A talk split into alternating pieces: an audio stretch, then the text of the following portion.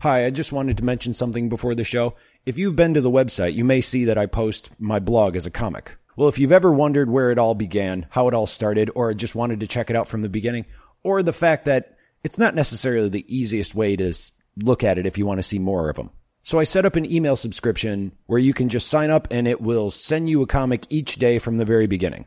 Go to americanbandito.com slash book. I couldn't think of a better name to put. Book seemed easy. It's one word. Each day I will just send you a page from the daily blog. When you go to that page, you'll see the very first one that I did. Uh, when the whole thing started, when we found out that my wife had breast cancer. And the whole story kind of leads up to what became this podcast, what became what I'm doing today. It's free. If it's not for you, you can just unsubscribe. I mean, there's no obligation. No salesman will visit your door. Sorry, that seemed natural to go into that. So if you want to check it out, go to americanbandito.com slash book. Now here's the show. I'm Tom Ray, and this is American Bandito.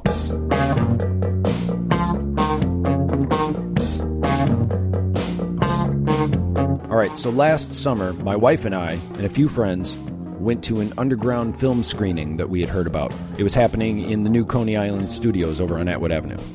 The films playing were a collection of independently made films, the, the kind that you need an old projector for, like the kind they used in classrooms back in the 1900s. And it sputtered in the background while we watched these short films. I'm James Krell. I'm a freelance film critic and freelance film programmer here in town. My website is the Madison Film Forum at madfilm.org. Now, he was the one that found these films and brought them to Madison to show to people. The whole thing was really cool. My wife knew him from back when she used to manage the Orpheum in Sundance. And when I was contacting people this season for the show, I knew he was a person I wanted to talk with. He was on the north side of town, and it was finally a nice day in the spring. So we decided to go sit outside at Warner Park, and I wanted to talk to him about his deep connection with film in Madison. Or were you from here, or? Yeah, born and raised. Raised on the near west side, sort of the Westmoreland neighborhood. Went to West High School, and then did my undergrad here at UW in the Com Arts department.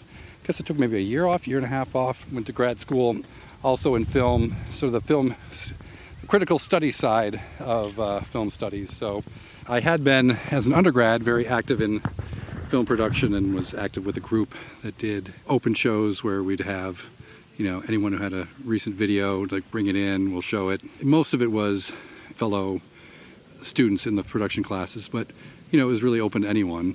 As I transi- transitioned to the studies, I did a little bit of production while I was in grad school and actually taught some of the production classes, but uh, my studies moved towards the critical studies history side of side of film studies. Why'd they move that way? That's sort of the focus of the department uh, at the graduate level. So if you if I were to I, actually that was a debate I had with myself whether I would pursue production advanced degree like an MFA Yeah. and really that would mean going somewhere else or whether I wanted to sort of focus on the history of experimental filmmaking. That's sort of what it, where it ended up going in terms of the research and the dissertation. You know, there were great professors here, a lot of great resources here. So, um, you know, I eventually just sort of wandered in, in that direction. Well, what led up to you even going to school for it altogether? Like, were you making movies? You were just interested? Actually, that goes back to high school. At West, there were two really cool elective classes. One was a film study class that was taught by Bill Keys, a very popular teacher in at Madison West in that period. So that got me thinking about you know how films are made. At the time, I, going into it, I didn't think I was a very good writer, and I liked the expressiveness of certain films. That thought maybe there'd be a way to, if I could learn more about that instead of you know, being hindered by the writing stuff, I could, you know, express myself visually. But what was great about that class was it really improved my writing. Uh, uh, Mr. Keys was a great writing teacher. That's where I met my friend Jay Antani. He and I are sort of lifelong friends, and we were both very interested in film, and that sort of bonded us. We made some, you know, films and videos together in high school, both taking, having taken that uh, film study class. But also there was a mass media class where you actually produced films and, I mean, excuse me, uh, video. You're saying like actual production of it, not Yeah, just like yeah. I have a video recorder. Yeah, yeah. There were uh, there wasn't much in terms of equipment, but at that point, you know, uh, camcorders are getting cheaper or portable cameras. And for one project we did, yeah, I sort of lugged this, uh, you know, the deck along with the camera to all the locations, and actually we we still had to sort of edit it in camera, if you know what I mean. Like, Yes. uh, you know, the the next shot would have to be set up. We'd record, and then we'd have to, you know, if the locations change, then don't. Don't move the tape. Just, uh, just uh, keep it, keep it, uh, keep it in the machine because Yeah. we gotta, gonna have to uh, re- press record in a, in a few hours when we're on the next location.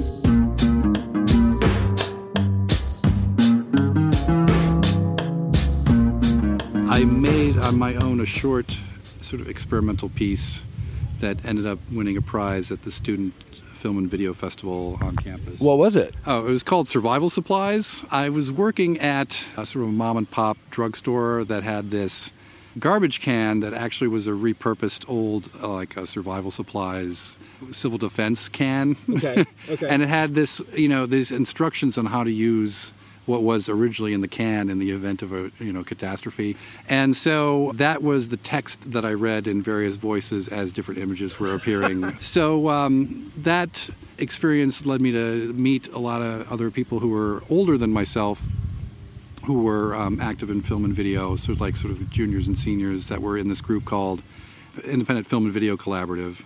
I got involved with, you know, helping out on productions for classes that uh, I wasn't eligible to be in yet, you know. Okay. Uh, so, but they needed like, here, could you hold the boom for, Right. you know? Yeah, as an undergrad, then I got more involved in that group would always try to make something new for these open film and video shows that we'd have every semester. So even if I didn't think it was great, I was like, oh, well, well there's the target date. That's when we're going to show something. So I would try to make something for for that uh, that show.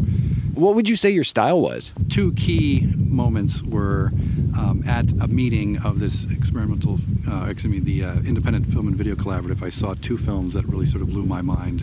One is The End by Christopher Maclaine. I kind of like the really playful, funny experimental stuff. Okay. And so The End, while it, the worldview is very dark, it's about the last day in the lives of five different people as they're, you know, as basically Okay. the earth is about to go kaput. uplifting. Yeah, yeah, very. But uh, there's this deadpan humor to it, and uh visually extremely playful. Uh, and well, and then on the on the reverse side, sometimes there's long passages of just a black screen while he's talking in this sort of monotone voice. And then uh, the filmmaker George Kuchar, who um, started making films in the '60s with his twin brother Mike. He ended up being a huge influence on John Waters and also on Warhol and some other folks again, very playful, very quirky, funny films.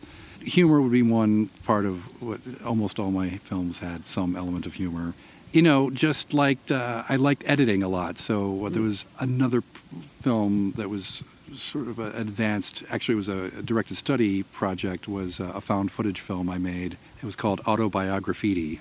One afternoon, I got a call from a friend saying, "Hey, did you did, you see that pile of film that was over uh, at such and such corner?" Someone who used to run a local production company, like a commercial company, was just throwing out all reel after reel of 16 millimeter films from you know, and who knows what was on them. So yeah, I just sort of drove over there and put as many boxes in the back of my car and Really? uh, yeah um, and from that i just sort of slowly went through and some of it was negative footage some of it was positive footage and who knows it was like a lot of car dealership ads from like john lancaster from the 70s You never know you're going to get Right. a Winnebago man. yeah, yeah, yeah, exactly. Yeah, and it was all like just uh, very little of it had uh, it, uh, sound. It was all just sort of the image tracks. Okay. So um, I pieced that together in a way that, uh, again, sort of had a sort of goofy voiceover accompaniment. That also won a prize at the uh, Student Film and Video Festival that the uh, Wisconsin Union Directorate put on every year. When was this? This was, let's see,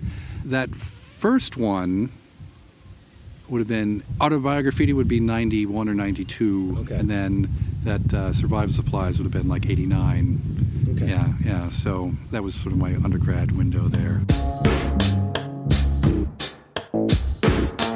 You're like involved in tons of stuff. So I'm also curious, like, how are you part of all this? well the experience with the production group as an undergrad and at wisconsin union directorate sort of gave me some of the fundamentals of how to make things happen i mean you know in both cases the resources were already there in terms of existing programs and and having a venue and the projection equipment and all that kind of stuff yeah just showing up at uh, wisconsin union directorate meetings and learning how to deal with the distributors and and what's involved in renting films and things like that. You know, I got together with some like-minded grads who were sort of disappointed in the lack of certain types of films that were coming into, into town. Um, so we created another group called the Madison Film Forum, which brought in mostly experimental, but also some documentaries, and then things like a big transitional film for us was um, Emir Kusturica's Underground, which had won the Palme d'Or. And familiar. yeah, there was just a string of films that like really should have played Madison, but just were not playing, were not coming. So we sort of shifted our gears to like, what are these films that really should have some kind of Madison screening, but just aren't getting there? You know, certainly some art films would come to the Majestic, but certain films, unless there was sort of a built-in audience, like just weren't coming. In fact, one key transition in terms of how films were covered in town was back in the day. If you go back and look at an old isthmus from you know before this period, Yeah. anything, uh, any film on campus wouldn't be in the main movie listings. It would be in a separate section on campus, and then a subdivision film. Okay. You know, at the time, a lot of restrictions on campus rentals in terms of where you could or could not advertise what they called the, the non-theatrical market. So, Wisconsin Union Directorate would bring in films that had already played the theatrical market, you know, the local theaters.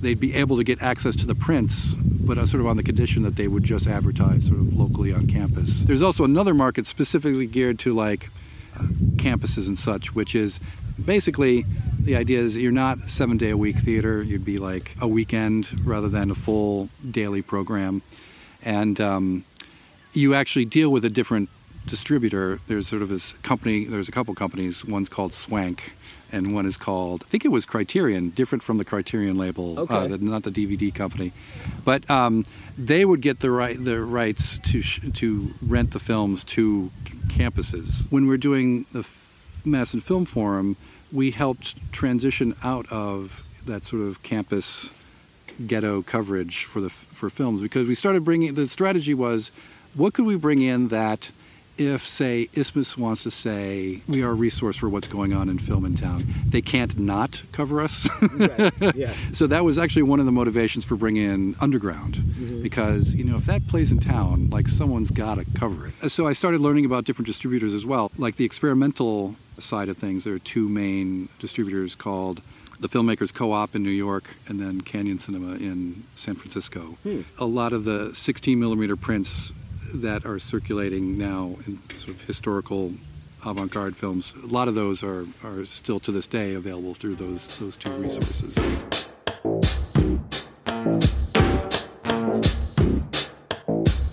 another current sort of gap in what's going on in Madison now is there's not a lot of experimental programming going on. There was a subcommittee at WUD, the Wisconsin Union Directorate called um, Starlight Cinema, and around the time I was an undergrad, that sort of used to be sort of internet art, international art film, and then trans transmuted into into sort of more underground and experimental stuff. So that's how I also got exposed to a lot more stuff, not just historical stuff like filmmakers like Richard Kern actually came to town. cool. Yeah, yeah, Yeah. kind of interesting guy to meet, has an interesting sensibility. But uh, currently, there's not a regular experimental screening going on right now. When I started, at least I had access or exposure to some stuff, which led me to ask more questions and then, oh, how do I find out about this and, Yeah. and how do I get them? Where the starting point right now is a little more difficult, even though I think everyone thinks, oh, because of the internet, oh, we have access to everything. But there's some stuff that, yeah, because they're only available on 16 millimeter, you can you, may, you can find bootlegs and stuff like that, but Yeah. it's it's hard to know how to how to start, especially a more historical avant-garde series. Let alone even knowing how to run a projector, Right. get hold of Oh, right, one. right? Yeah, that's well, that's the other thing. Because you're going to break that film if you don't know. Yeah, yeah. That's another issue is just access to equipment. If you don't have access to a 16 millimeter, millimeter projector, then you know what do you do? You can't even go to like a local school anymore because they don't have them. They sold those off ages ago. Around the si- around the time I found that big pile of film, you know, Okay. that guy, whoever it was, was maybe still in business, but he was probably moving on to video for ma- making commercials on video. So, Madison Film Forum started bringing in some of the stuff that should have been brought in. Then around that time, uh, a new project emerged. Lea Jacobs, professor in the Com Arts department, secured funding for a new series, and that was called the Cinematheque. Yes. Uh, so that's she envisioned it as envisioned it as sort of a coalition of departments who wanted to do you know different types of film programming. So a lot of it would be initiated by the Com Arts department, but also like the German department always had these sort of touring German films that they, they had an opportunity to to get, but you know where would they show them? It was just sort of the idea was sort of unify all those sort of disparate projects under one umbrella and like streamline the publicity and then everyone knows on Friday and Saturday there's something cool going on at, at, at the Cinematheque yeah. because it was it's this new entity the there was a new position a project assistantship was assigned to help run things so I was the first project assistant for the Cinematheque as it as it Oh. yeah so that's how that started Just happened to be there at the right time, or it was a combination of she knew what I was working on with the Fil- Madison Film Forum and seeing like I was doing a lot of the stuff that Okay. like had acquired a lot of the skills that would be needed for this job. Mm-hmm. Right around that time, then the Wisconsin Film Office was thinking about this crazy idea of doing a what they wanted to call the Great Wisconsin Film Festival, right? And then Yeah. they had their idea, which was going to be downtown, you know, like at the Orpheum and the Majestic and so forth. Another organization on campus called the Arts Institute emerged, uh, UW Art Institute. That was the time of the early stages of the Overture Foundation ah, yes. right? So lots of money, big idea, central, you know, whatever it was going to be, it was going to be big and it was going to be, you know, sort of take over that block where the Overture Center is now. The first head of the Arts Institute was Tino Balio, who uh, was at the time the chair of the Com Arts Department. He got involved in talking with the, the film office folks, trying to get a role for the campus to be a part of this larger Great Wisconsin Film Festival. So the plan, as of a certain point, was the the downtown screenings would be handled by the Wisconsin Film Office, and then there would be a campus component which would be run by. Oh, the people who do the Cinematheque, and then that was me. Uh, I mean, uh, with everyone else, but uh, you know, I would, I would be involved in that. And then Wisconsin Union Directorate. There was a very active student at uh, Wisconsin Union Directorate named Wendy Wager, who um, was at the time head of Starlight Cinema. Wendy had just been at Sundance and Slam Dance, like you know the uh, Slam Dance Film Festival, sort of embedded in the middle of uh, the Sundance Film Festival. So we were going to do the funky stuff and really just basically do what we were doing already, just more of it for one weekend. Then Tino gets a a memo uh, from the film office saying, "Oh well, we have to cancel." So here's a draft of our cancellation announcement. And actually, I still have this to this day, a photocopy of like his notes on how he wants to like handle Not the, he doesn't want to handle it the way they did, which was they wanted to say just outright it's canceled. It's just stuff- written in big letters. It just said it's canceled. I think, well, uh, you know, I'd have to take a look at it again. Uh, exactly. But it basically was, oh, the campus folks won't mind. They can still do their stuff, but we're not going to call this Wisconsin Film. You know, we'll save this for when we have all the pieces together and can sort of pull it off. Right. But eh, then, because of that, then the first festival was just what we had planned. What was supposed to be just the campus component ended up being the first festival.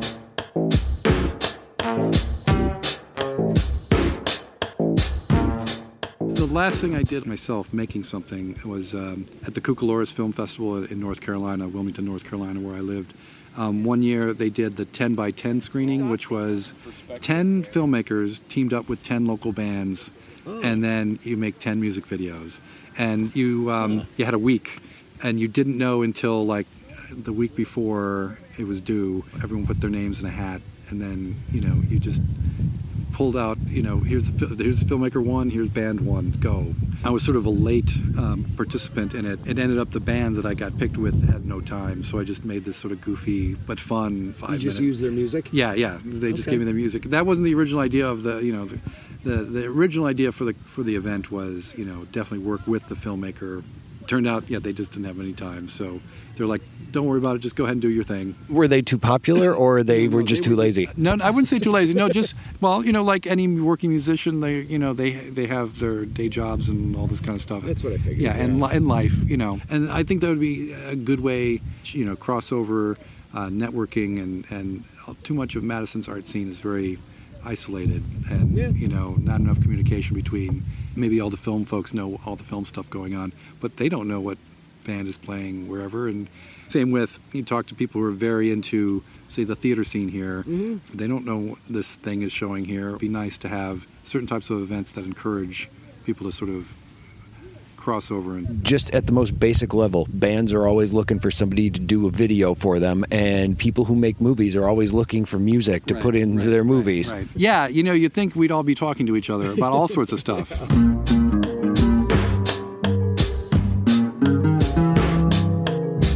had I told you the story uh, off, you know, or what, what the name of it? I- yeah, Vaguely, So, vaguely. so, like, uh, either way, I was going to tell you the whole story now because for the listeners, Just because I know Yeah, yeah, doesn't mean anybody else Oh, does. uh, you know, okay, then I'll just move on. No, it will be called Mills Folly Micro Cinema. I didn't want a filmy name, you know, uh, like Sprockets or something like that. I wanted a name that had a story sort of built in, because uh, inspired by in New York there was uh, for a long time the Robert Beck Memorial Cinema. And of course, you hear that, and it's like, well, who's Robert Beck? This Robert Beck, um, they found in a clipping from teens or the 20s. Um, a gentleman who was a World War One veteran who had lost his sight, but he regained his sight in the middle of a movie screening. You know, so the, the power of cinema restored his sight. Now, who knows how true this I got two questions right there. what was he doing there? What was he doing there, and then why did he get his sight back? Anyway, It's a good example of whatever the truth is, print the legend. Right. Like it's a great story. So they named their series the Robert Beck Memorial Cinema. I mean, it, it was true enough to make the paper. I've seen the clipping. works, yeah. Knowing that the series was going to be sort of in the Atwood area, I was like trying to look for like either a geographical reference or you know something that would be tied to the neighborhood, but not like so tied to the neighborhood that if I end up moving, uh, Oh, yeah. moving the location somewhere else, I wouldn't be the next version of Broom Street Theater on Willy Street, Yeah. you know, or something like that. So I found in uh, historic Madison what was first called Elmside, the mansion over on Summers Avenue. Um, that I, I know it has a more current name. It was built by Simeon Mills back in 1860. I want to say 62, somewhere there. At that point, that was so far east that all the townspeople called it Mills Folly because no one would want to do the commute from all the way out there to downtown, what's now downtown Madison. All right. So Mills Folly, I was like, that's I, I, I like that.